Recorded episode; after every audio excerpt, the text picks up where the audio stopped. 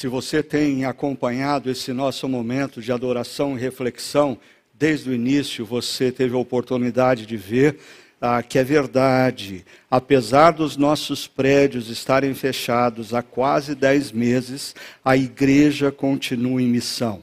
Igrejas foram plantadas ao longo do ano de 2020. Igrejas serviram o propósito de Deus nas mais variadas cidades do nosso país e sustentadas, suportadas pelas suas orações e pela sua contribuição financeira. E nós vamos continuar em missão. Mais 15 igrejas vão ser plantadas esse ano.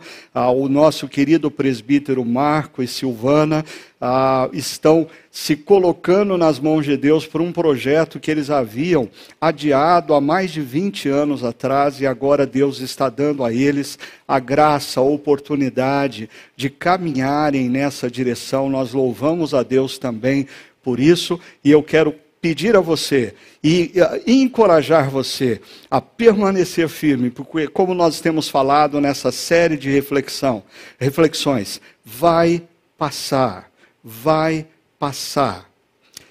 E para que a gente passe bem, é imprescindível que a gente conjugue esperança com perseverança. A, a, essência dessa série diz respeito ao momento que nós estamos vivendo e vamos viver ao longo do ano de 2021.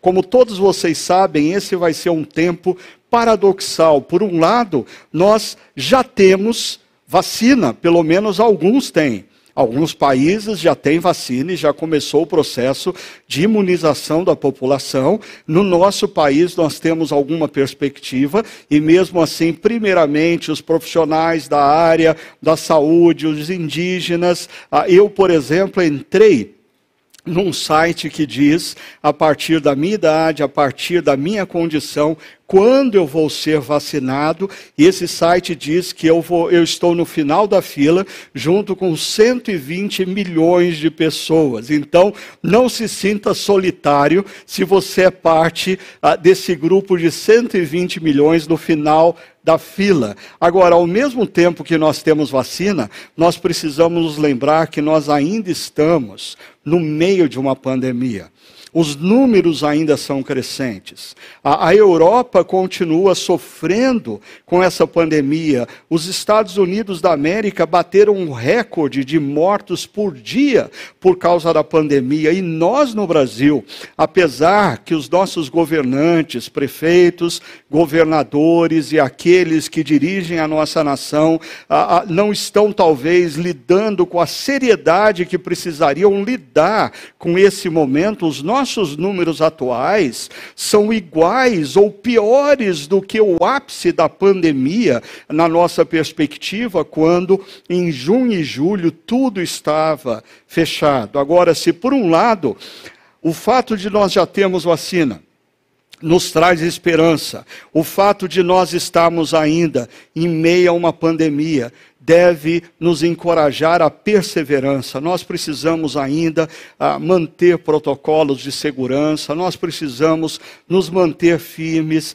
a termos rituais de vida para cuidar do nosso corpo, da nossa saúde, da nossa saúde emocional e principalmente da nossa espiritualidade. Agora, esse paradoxo entre esperança e perseverança, entre ter a vacina, mas ainda estar no centro da pandemia, pandemia é muito bem exemplificado pelo que está acontecendo, por exemplo, no Reino Unido.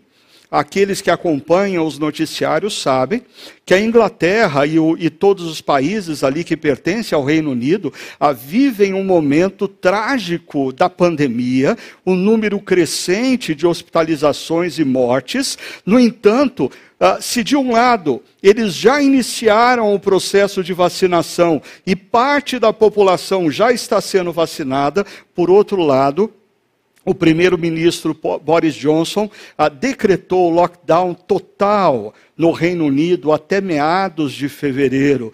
Por quê? Porque eles querem levar a sério as medidas nesse momento e estancar arrancar definitivamente essa, essa pandemia que tem levado tantas famílias a sofrerem, a própria economia a sangrar. Não existe outra forma de nós nos recuperarmos economicamente se nós não nos juntarmos e vencermos essa pandemia. Por isso é importante nós termos esperança, mas também é importante nós termos perseverança. Quando nós falamos de esperança, nós falamos de um sentimento, de uma convicção de que as adversidades serão superadas e o resultado final será positivo.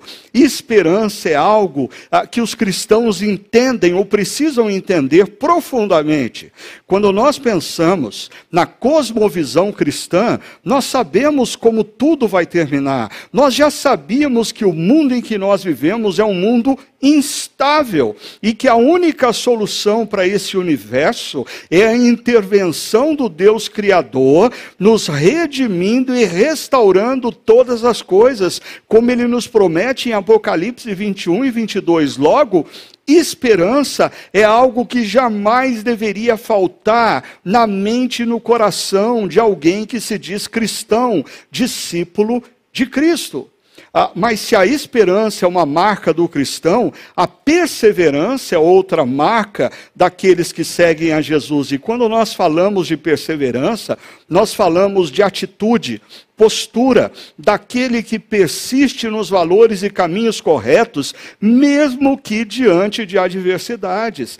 Perseverança é o que faz você continuar caminhando mesmo quando se sente cansado. É o que faz você não abrir mão de determinadas práticas, não abrir mão da comunhão com os irmãos e irmãs em Cristo, não abrir mão do seu tempo de leitura da palavra e oração, não abrir mão do seu compromisso da missão, mesmo quando se sente cansado. Ah, por sinal, a palavra perseverança no grego tem essa ideia ah, de um animal carregado ah, e ele está no limite das suas forças e ele persiste em caminhar e dar os passos. A perseverança é uma, da, é uma outra das características que marcam a vida de um discípulo de Cristo num momento como o que nós estamos vivendo. Agora, a prova maior de que perseverança e esperança devem ser conjugadas por todos aqueles que se dizem cristãos, nós encontramos no livro de Hebreus, capítulo 11, aonde nós temos ali retratado inúmeros homens e mulheres que viveram na história em tempos de adversidade, mas mesmo vivendo em tempos de adversidade, eles olharam para o futuro, eles creram na promessa, eles tinham esperança no Deus ah, que havia prometido algumas coisas e por isso eles perseveravam no presente. Se por um lado a esperança coloca os nossos olhos no futuro, a perseverança fixa os nossos pés nos presentes. No presente, a, esper a esperança coloca os nossos olhos no futuro, a perseverança fixa, firma os nossos pés no presente. E assim nós precisamos caminhar. E o autor de Hebreus, ah, já já eu vou voltar aqui no capítulo 11 de Hebreus, mas o autor de Hebreus, depois de narrar a experiência de homens e mulheres que viveram ao longo da história e conjugaram esperança com perseverança, ah, ele ah, como faz uma aplicação aos seus leitores, o que inclui a nós, ele diz, portanto, também nós também nós que estamos ah, lendo esse texto agora, também nós que estamos ouvindo essas histórias, livremos-nos de tudo que nos atrapalha e do pecado que nos envolve, e corramos com perseverança a corrida que nos é proposta, tendo os olhos fitos em Jesus.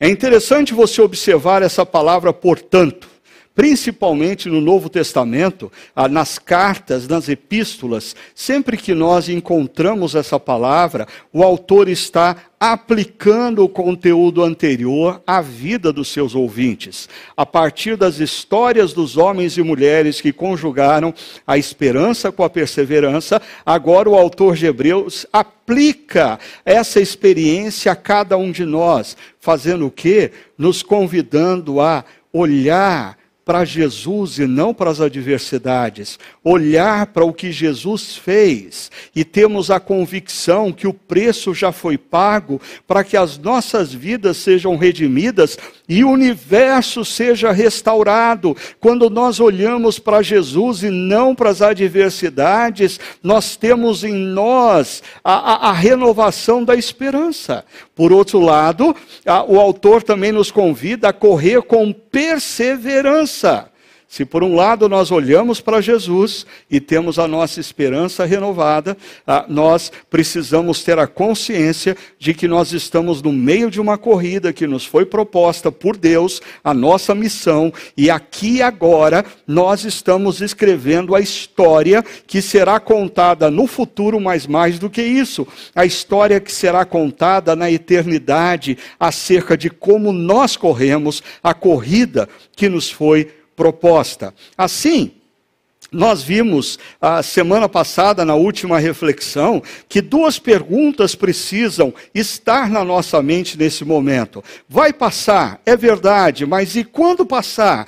Qual é a história que você quer que seja contada? Você não tem a garantia acerca da história que as pessoas vão contar acerca de você. Você não tem controle do que as pessoas vão dizer acerca de você, ou seja, da sua reputação. Mas você pode investir na sua integridade e tomar decisões correlatas à integridade, dar passos em coerência com a caminhada cristã. E eu penso e que você precisa considerar o seguinte: mesmo na história futura, pessoas podem contar a sua história de maneira disfuncional, mas Deus sabe a verdade, e a questão é como a sua história será contada na eternidade. Como a sua história será contada na eternidade. Nós precisamos pensar qual é a história que nós queremos que seja contada, e hoje nós precisamos perceber que as decisões que tomamos e os passos que nós damos determinam grandemente a história que será contada no futuro. Mas ainda nós precisamos pensar o que nós precisamos deixar para trás. O autor do livro de Hebreus diz que nós precisamos deixar para trás toda espécie de peso toda espécie de pecado, toda, tudo aquilo que tem impedido que nós nos tornemos as pessoas que Deus ah, quer que nós sejamos, ah, situações, cenários, hábitos, relacionamentos, ah, situações que não necessariamente são pecaminosas, mas têm impedido que nós nos tornemos os homens e mulheres que Deus quer que nós nos tornemos. Eu tenho dito e eu insisto com você ah, o grande problema nessa pandemia, ao meu ver, e o grande prejuízo é nós passarmos por, tu, por tudo que nós estamos passando. Ah, situações que têm afetado o nosso corpo, a nossa emoção, a nossa espiritualidade, a nossa vida, a nossa família, ah, e mesmo assim nós sairmos desse período da mesma forma que entramos. Pior do que isso, é nós sairmos dessa pandemia piores do que nós entramos. É hora de você perceber que Deus está atuando na sua vida em determinadas áreas e dimensões que, quando está tudo bem com você, nós não damos o espaço para a ação do Espírito Santo. Por isso, se abra para essa ação nesse momento e tenha uma agenda, o que você quer deixar para trás, o que você quer deixar para trás a fim de que você se torne o homem e a mulher de Deus, o homem e a mulher que Deus quer que você seja. Agora, seja quando pensamos em história, seja quando nós pensamos no que deixar para trás, isso implica em decisão. Isso implica em decisão.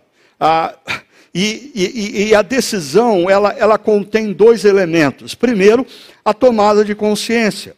Ah, nós recebemos uma informação, ah, ou nós adquirimos um conhecimento. Eu, eu queria que você observasse o seguinte: o fato de você ter informação e conhecimento não significa que você tem consciência.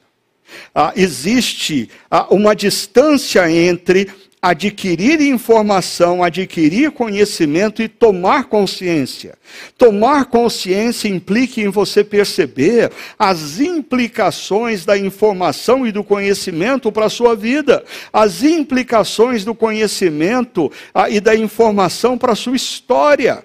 Eu tenho dito sempre que eu creio que um dos grandes problemas do cristianismo atual é que é um cristianismo que tem excesso de informação, nunca cristãos tiveram tanta informação, nunca cristãos tiveram tanto contato com sites, com livros, com vídeos, com cursos, e nós temos muito conhecimento, mas pouca consciência do que esse conhecimento tem a ver com as nossas vidas, com as nossas práticas, com as nossas atitudes e com a nossa própria responsabilidade diante da sociedade que nos cerca.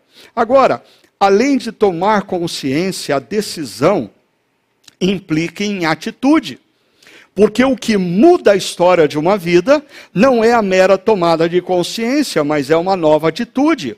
A atitude é o que muda a trajetória da sua história. A atitude é o que muda o rumo da sua família do seu casamento. A atitude é, é, é, é, aquilo que te leva a se tornar uma pessoa mais próxima de Deus ou mais distante de Deus. A atitude atitude transforma o cenário da sua vida. Por isso, a tomada de consciência e a mudança de atitude é essencial no ato da decisão. Ah, mas eu, eu, eu acho que essa pandemia tem mexido, quer você tenha consciência disso ou não, ah, com a nossa teologia. E, e eu, eu, eu, queria só resgatar um quadro anterior aqui, que eu já trabalhei com vocês, por isso eu vou passar bem rapidamente, mas introduzi-lo àqueles que nunca tiveram contato com ele. Ah, esse quadro mostra o seguinte: por um lado, nós temos aqui o nível de consciência de Deus, da sua vontade e do seu poder. Quanto mais baixo aqui, menor o nível de consciência da existência de um Deus, do seu poder e da sua vontade. Por outro lado, nós temos aqui a responsabilidade humana. Quanto mais próximo aqui de mim, menor a responsabilidade humana, quanto mais distante de mim, maior a consciência da responsabilidade humana. E nós temos ah, quatro grupos, talvez, ah, ah, que pensam de maneira um pouco diferente acerca ah, do, do nível, o quanto a consciência de Deus, da sua vontade, do seu poder, e o nível de responsabilidade humana, como eles se conjugam. Por exemplo, aqueles que estão absorvidos pelo niilismo, que é a filosofia, por exemplo, por detrás do budismo, aonde não existe um Deus pessoal, não existe um Deus que tem ética, não existe um Deus que intervém na história, e nós pouco podemos fazer ou nada podemos fazer para mudar o rumo das nossas vidas. Por isso, a única coisa que nós temos que fazer é passivamente nos entregar e nos deixar absorver por essa força maior. A, e, e, e simplesmente deixar de existir. Por outro lado, você tem aqueles que são tomados por uma visão fatalista, o fatalismo. Ah, Para esses, Deus já determinou todas as coisas, absolutamente todas as coisas. Não apenas a macro-história, mas a micro-história. Cada detalhe que acontece nas nossas vidas. Em outras palavras, nós não temos responsabilidade por aquilo que acontece em nós. Esse era, esse era o pensamento muito presente, por exemplo, entre os povos nórdicos, entre os povos gregos, principalmente aqueles a, a, a, guerreiros que iam para a batalha, e eles tinham por certo o seguinte: os deuses já tinham decidido quem iria morrer, quem iria sobreviver, quem iria vencer, quem seria de derrotado. Então eles se atiravam na batalha sem medo. Por quê? Porque tudo já estava definido pelos deuses. E hoje nós vivemos muito nesse espaço aqui do humanismo. Da hipervalorização do indivíduo, da hipervalorização do homem, da mulher, da autonomia humana, do culto ao prazer, o hedonismo, o que determina a, a, minha decisão é o meu prazer, o que determina a minha decisão é o que eu desejo, o que determina a minha decisão é o que eu quero, é o eu do individualismo, é o prazer do hedonismo e acima de todas as coisas é autonomia. A mesma autonomia que seduziu Adão e Eva a romperem com o nosso Deus Criador. A mesma autonomia que fez com que Lúcifer e os anjos que o seguiam fossem banidos da eternidade dos céus. Ou seja, nós estamos envolvidos por uma cultura que supervaloriza o indivíduo, supervaloriza o prazer, supervaloriza a autonomia humana. Ah, mas quando nós pensamos em cristianismo, em espiritualidade cristã, eu tenho defendido que nós precisamos compreender o conceito da cocriação desde as primeiras páginas das Escrituras. O Deus que é soberano, o Deus que tem todo o poder, delega ao ser humano algumas responsabilidades. Por exemplo, Deus não vai dar nome aos animais, são os homens que vão dar nome aos animais. Deus não vai cuidar do jardim, são os homens que vão cuidar do jardim. Homens e mulheres são responsáveis, sim, por decisões nas suas histórias e decisões muitas vezes são equivocadas. E nós sofremos muitas vezes porque tomamos decisões erradas. E nós criamos narrativas culpando Deus do nosso sofrimento, quando na verdade nós não ouvimos a vontade de Deus, nós não percebemos a vontade de Deus e nós sofremos consequências dos nossos erros. Ah, deixa eu voltar então para Hebreus capítulo 11 para mostrar uma coisa para vocês ah, na vida de Noé. Eu não vou falar de Noé, eu vou falar do personagem seguinte, mas eu quero exemplificar aqui. Pela fé, Noé, quando avisado a respeito de coisas. Quando Noé toma consciência da informação e do conhecimento. Quando Noé escuta que Deus vai enviar um dilúvio, e esse dilúvio teria uma proporção tão grande que inúmeras milhares de pessoas morreriam. Ou seja, existe um aviso, existe uma informação, existe um conhecimento, mas desde a época de Noé existiam os negacionistas que diziam isso é balela, isso não vai ser um dilúvio, vai ser uma chuvinha, vai ser um chuvisqueiro, vai passar logo, mas Noé tomou consciência e olha só, construiu uma arca para salvar sua família. Por um lado, Noé toma consciência. Por outro lado, Noé tem uma atitude: construir uma arca para sua família. De nada ia valer a Noé a ter consciência. É verdade, Senhor, o Senhor vai mandar um dilúvio e não fazer nada. Uma, por um lado, você tem a informação e conhecimento, a consciência, por outro lado, você tem a atitude. São atitudes que mudam vidas, são atitudes que mudam histórias, são atitudes que mudam cenários. Não é o seu conhecimento bíblico tão somente que muda a sua vida, a sua história e o seu cenário, mas é a prática, é a nova atitude que você tem para com a vida, para com o teu casamento, para com a tua família, para com a tua profissão, para com o cenário que te envolve, a partir dos princípios e valores de Deus que mudam a sua história, que mudam a sua vida. Ah, mas eu queria me concentrar nos próximos minutos ah, nesse outro personagem, Abraão. E eu queria fazer o seguinte: ah, nós estamos conversando sobre ah, conjugando esperança e perseverança à luz de Hebreus 11. Ah, eu quero pegar um personagem, Abraão, e eu quero me concentrar num evento da vida dele que se encontra em Gênesis capítulo 22. Mas antes, olhe o que Hebreus capítulo 11 diz. Verso 8: Pela fé, Abraão, quando chamado, obedeceu. Chamado, ganhou conhecimento, ganhou consciência e teve atitude, obedeceu. E dirigiu-se a um lugar que mais tarde receberia como herança, embora não soubesse para onde estava indo.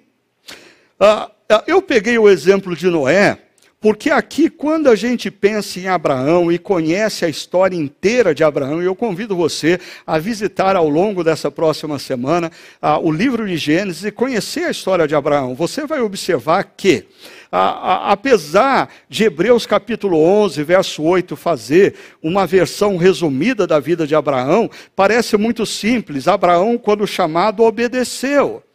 Ah, mas isso não é totalmente verdade. Ah, porque Abraão ah, entra num processo no qual ele parece que demora para perceber a, a, a, vontade de Deus nas mais variadas dimensões da vida e se render à confiança no cuidado de Deus para com a sua vida. Deixa eu dar alguns exemplos acerca disso. Primeiro, a história do sobrinho Ló. Deus diz para Abraão: Deixa a tua terra e a tua parentela. E o que Abraão faz? Pega o seu sobrinho Ló e traz com ele. Como consequência, Abraão teve muita dor de cabeça.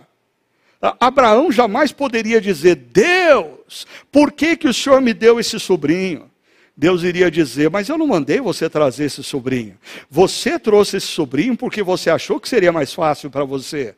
Deus, olha o trabalho que esse cara está me dando. Por que, que o Senhor colocou na minha história? Deus responderia: Eu não coloquei ele na sua história. Você colocou ele na sua história e agora você está sofrendo as consequências ah, do, da decisão equivocada que você tomou. Ah, logo no início da história de Abraão e Ló, Existem desavenças entre as equipes de trabalho dos dois. Depois, Ló é feito refém de guerra e Abraão tem que criar um exército e ir buscar o seu sobrinho. Depois, tem aquela história de Sodoma e Gomorra, que Deus falou: Eu vou acabar com aquela turma. E Ló, sua esposa e seus filhos estavam lá. E aí, então, Abraão tem que interceder a Deus. E de Ló surgem dois povos, os Moabitas e os Amonitas. Ah, e se você conhece um pouco do Antigo Testamento, você sabe ah, que os Moabitas e os Amonitas deram um grande trabalho para os descendentes de Abraão. Ah, o povo de Israel. É interessante, decisões equivocadas no presente pode gerar consequências desastrosas para gerações futuras, para os nossos filhos, para os nossos netos, para descendentes distantes do nosso presente. Mas, da mesma maneira, decisões corretas no presente podem abençoar não apenas as nossas vidas, mas nossos filhos, nossos netos e descendentes distantes a, a, da nossa realidade presente. A outra coisa que eu vou passar rapidamente, essa história de Abraão, ah, quando chega numa terra estranha, por medo de ser morto, chegar para sua esposa Sara e dizer o seguinte: ah, Sara, você é uma mulher muito bonita, ah, e ah, os homens dessa terra talvez queiram você. E aí, se o rei dessa terra quiser você, ele vai querer me matar, porque ele não pode ter uma, ah, você no harém dele se não me matar. Então, vamos combinar o seguinte: diga que você é minha irmã. Que história é essa, pai da fé? Que história é essa, Abraão, pai da fé, de fazer a sua esposa correr o risco de ser colocada no harém para preservar a sua própria pele? Ah, é interessante que às vezes na leitura bíblica esses detalhes passam desapercebidos e a gente tem aquela imagem de Abraão, o pai da fé, e nunca para para pensar que esse pai da fé era um ser humano sujeito a erros como eu e você, que tomou também decisões equivocadas, mas mais importante que nós precisamos atentar, que cresceu ao longo da história, que aprendeu a perceber a vontade de Deus, que aprendeu a confiar em Deus, que aprendeu a se submeter a Deus. E talvez um último caso aqui é, é o caso do filho Ismael. Deus promete a Abraão que vai fazer dele uma grande nação. Ah, ah, ele já tem idade avançada, a sua esposa também, e a sua esposa tem uma grande ideia. Ah, por que, que você, Abraão, não se deita com a nossa serva ah, e faz um filho com ela? Ou seja, uma ajudinha para Deus. Deus prometeu, ah, mas vamos dar uma ajudinha para Deus. Ah, e o que acontece? Ismael se torna também um problema na vida conjugal, na vida familiar e na história dos descendentes ah, de Abraão, o povo de Israel. Agora, importante a gente perceber que quando a gente lê a história de Abraão, a gente percebe um processo. Um processo no, no qual, gradativamente, Abraão, primeiro, aprende a perceber a voz de Deus. Ah, porque muitas vezes na vida, nós podemos passar a vida inteira ah, sem crescermos na direção da maturidade e confundindo a voz de Deus com os rumores da nossa própria alma. Nós podemos passar a vida inteira confundindo a voz de Deus com os desejos do nosso coração. Ah, mas quando você se propõe a crescer na direção da maturidade, você precisa aprender a perceber a voz de Deus em meio aos rumores da alma, a voz de Deus em meio aos desejos do coração. Ainda, Abraão cresce em confiança.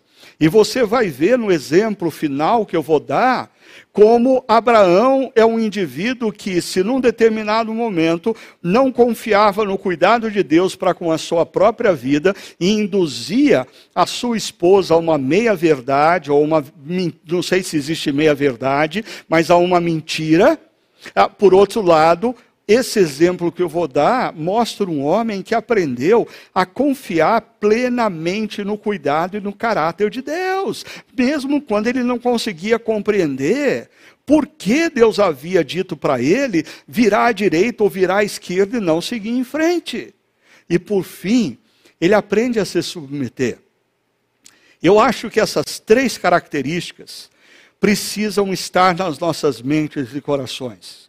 Na medida em que nós caminhamos com Deus, se nós caminhamos na direção da maturidade, nós caminhamos na percepção da voz de Deus, mais do que isso, na confiança no amor de Deus e, por fim, na capacidade de nos submetermos ao que Deus disse e não ao que a gente pensa.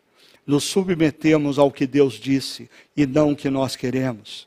Ah, porque nós confiamos agora que a vontade de Deus é boa, é perfeita e agradável. Eu acho que quando nós olhamos para o passado e percebemos o amor e o cuidado de Deus, isso se renova na nossa vida e isso nos induz a nós confiarmos em Deus no presente e nos submetermos à sua vontade.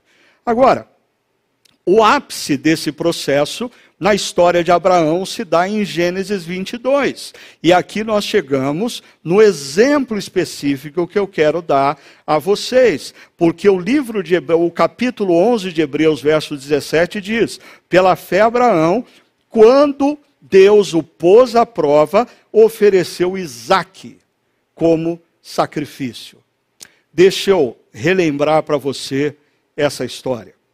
Em Gênesis capítulo 22, verso 1, diz: Passado algum tempo, passado algum tempo do nascimento de Isaac, passado algum tempo, Deus pôs Abraão à prova, dizendo-lhe: Abraão, ele respondeu: Eis-me aqui.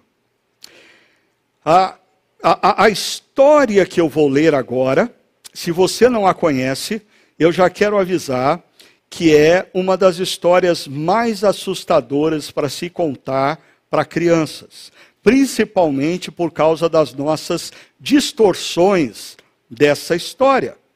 Ah, mas é importante você perceber que talvez o autor bíblico, para não assustar ninguém, já colocou no primeiro verso uma frase que Abraão não tinha conhecimento, mas que nos dá a chave de interpretação de toda essa situação. Deus colocou Abraão à prova. Ao longo da nossa vida, existem momentos em que Deus ah, investe nos dando informação, nos dando conhecimento, nos dando a oportunidade de termos experiências. E eu creio que em tempo, de tempos em tempos, Deus cria um cenário para nos colocar à prova. Porque a prova é a forma de nós usarmos a informação e o conhecimento, usarmos a tomada de consciência para termos atitudes. Porque o que muda a nossa vida, a nossa história, são atitudes. Por isso, Deus cria cenários e nos coloca à prova. Mas continuando aqui, em Gênesis capítulo 22, o verso 2 diz: Então disse Deus: Tome seu filho seu único filho, Isaque, a quem você ama, e vá para a região de Moriá. Sacrifique-o ali como holocausto, num dos montes que lhe indicarei. Ah, deixa eu colocar isso em outras palavras. Deus chama Abraão e diz assim: Abraão, sabe seu filho? Ele diz: Sim, senhor. Ah, Abraão, aquele único filho legítimo, seu e da sua esposa, sabe? Abraão diz: Sim, Deus, eu sei. O senhor está falando de Isaac. Ah, Deus diz: É aquele que você ama profundamente, incondicionalmente. Sim, Deus, é verdade. Eu amo incondicionalmente, profundamente. Deus diz para Abraão: pegue seu filho, leve para um lugar, você vai sacrificá-lo em obediência a mim. Você já pensou a loucura disso? Ah, mas eu queria, ah, eu queria aplicar ah, essa realidade que parece meio distante de nós, porque ah, certamente Deus nunca pediu para que nós sacrificássemos um filho em obediência a Ele. Mas a gente poderia colocar aqui no lugar do tome seu filho inúmeras coisas as quais nós amamos incondicionalmente, as quais nós nos dedicamos intensamente, as quais têm gerado em nós obstinação.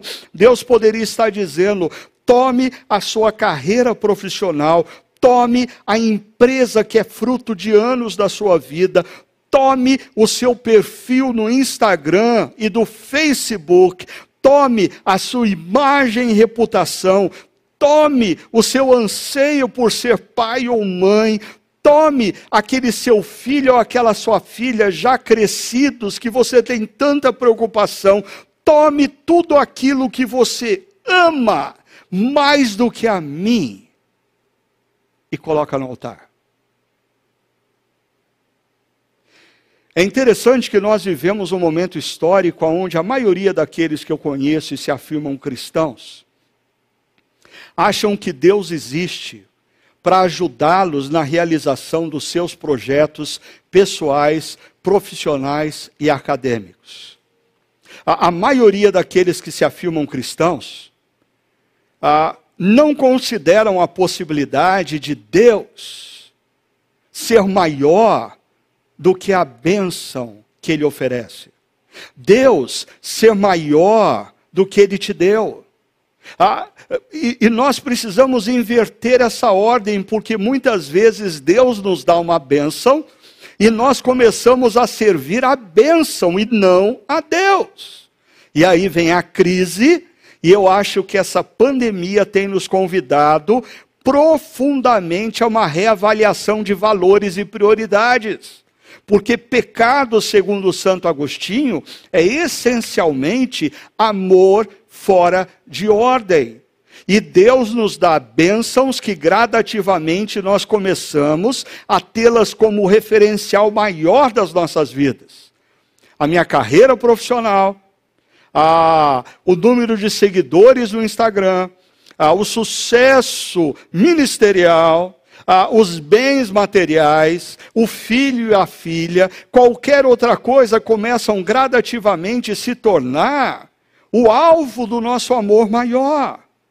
Voltando então ao texto, no verso 3 diz: Na manhã seguinte, Abraão levantou-se e preparou o seu jumento, levou consigo dois dos seus servos, Isaque, seu filho.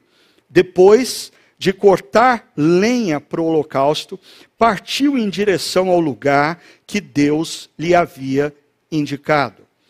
Ah, eu queria te chamar a atenção aqui para o fato que, primeiro, a, a, a decisão de Abraão não foi impulsiva, porque decisões impulsivas, via de regra, são decisões equivocadas. Decisões movidas pela nossa impulsividade nos levam certamente para caminhos que não são de Deus. Veja só, primeiro, Abraão se levantou na manhã seguinte, e perceba a, a quantidade de atividades que existe entre o verbo levantou-se e o verbo partiu. Ah, ele levantou-se, preparou o jumento, ele levou consigo dois dos seus servos, então ele teve que chamar esses homens, teve que explicar para esses homens que eles iam fazer uma viagem com ele, e ele foi cortar a lenha. Em outras palavras, Abraão teve muito tempo para pensar e voltar atrás na decisão. E mais, o verso seguinte, verso 4, diz: No terceiro dia de viagem, foram três dias de viagem entre o local que Abraão morava, Berseba, e o Monte Moriá. Abraão olhou e viu o lugar ao longe. Abraão teve três dias para refletir. Disse, a ele, disse ele aos seus servos: Fiquem aqui com o jumento, enquanto eu e o rapaz vamos até lá, depois de adorarmos, voltaremos. E eu queria chamar a sua atenção agora para essa palavra rapaz. Porque essa palavra rapaz é, vai desconstruir muitas das imagens que nós temos desse texto. Primeiro, porque essa palavra ah, não se refere a uma criança. A palavra aqui, hebraica rapaz, ah, se refere ao jovem homem, que poderia ser alguém no final da adolescência, ah, aos seus 18 anos, ah, entrando inclusive nos 20 e poucos anos, e a tradição rabínica Diz, inclusive, não é texto bíblico, é tradição rabínica, que Isaac teria 37 anos de idade quando isso aconteceu. Eu sei, aqueles que aprenderam essa história vendo as figuras no flanelógrafo ah, ah, estão agora decepcionadas. Ah, por quê? Porque nós construímos essa imagem de que ah, o filho que Abraão vai oferecer é uma criança uma criança indefesa, uma criança talvez entre os 3, 3 4 anos de idade. Isso seria impossível, porque o texto diz que essa criança ah, percorreu uma jornada de três dias, subiu um monte ah, e ele carregou a lenha para o holocausto. Ou seja, nós estamos falando aqui de um Isaac que, bem possivelmente, já teria força suficiente para até mesmo reagir a esse ato. Nós estamos falando aqui de um Isaac que não foi passivo nessa história, que também teve que confiar no seu pai e principalmente no Deus do seu pai. Eu sei, isso para alguns é revolucionário, pensa durante a semana, mas o fato é que nós não estamos aqui falando de uma criança que não tinha consciência do que ou do que aconteceu naquele monte. Ele não tinha consciência até chegar lá. Quando chegou lá, ele tinha plena consciência do que estava acontecendo. Veja só, o verso segue dizendo: E caminhando os dois juntos, a partir daí Abraão e o seu filho estão sozinhos. Isaac disse ao seu pai: Meu pai, sim, meu filho, respondeu Abraão. Isaac perguntou: As brasas e a lenha estão aqui, mas onde está o cordeiro para o holocausto? Isaac já tem idade suficiente para saber quais são os elementos de um holocausto. Isaac já tem idade suficiente para perceber que está faltando o elemento principal para o holocausto. Talvez nesse momento Isaac começa a desconfiar do que de fato está acontecendo. E o verso 8 ah, é muito importante para todos nós, porque Abraão responde: Deus mesmo há de prover o cordeiro para o holocausto, meu filho. E os dois continuaram a caminhar juntos. Aqui eu vejo o, o conjugar esperança com perseverança. A esperança Deus mesmo proverá. Deus vai prover um cordeiro. Eu não sei como Deus vai desatar esse nó, mas eu sei de uma coisa, está dizendo Abraão. Ah, eu confio no caráter desse Deus, eu confio na bondade desse Deus, e eu sei que Ele vai prover alguma coisa que eu não consigo enxergar ainda, porque um dia Ele me prometeu uma terra que eu não consegui enxergar, e hoje eu enxergo. Um dia Ele me prometeu um filho que eu não consegui enxergar, e hoje eu enxergo. Eu não sei como ele vai fazer, mas eu sei que ele vai fazer. Esperança, Deus proverá. Mas perseverança, eles continuaram a caminhar juntos. E o verso 9 e 10 diz: Quando chegaram ao lugar, Abraão construiu um altar e sobre ele arrumou a lenha, amarrou seu filho Isaque e colocou sobre o, colocou sobre o altar em cima da lenha. Então estendeu a mão, pegou a faca para sacrificar seu filho, e eis que tudo muda. O anjo do Senhor chamou do céu Abraão, Abraão. Ele respondeu mais uma vez: Eis-me aqui. O anjo disse: Não toque o rapaz, não lhe faça nada. Agora sei que você teme a Deus, porque não me negou o seu filho, o seu único filho. E nesse momento, Abraão ergou, ergueu os olhos e viu um cordeiro, um carneiro.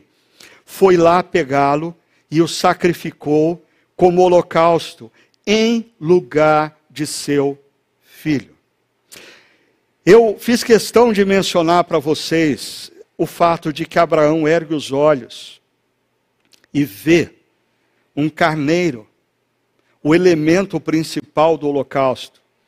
E essa ênfase de que ele sacrificou esse elemento em lugar do seu filho. Ah, porque esse texto, primeiro, nos remete para algo que vai acontecer dois mil anos mais tarde. Quando João Batista olha Jesus e diz: Eis o Cordeiro de Deus que tira o pecado do mundo. Deus também providenciou o elemento principal do sacrifício, que era o seu único filho. O de Abraão foi poupado, mas o de Deus, Deus não poupou. Para quê? Para morrer no nosso lugar.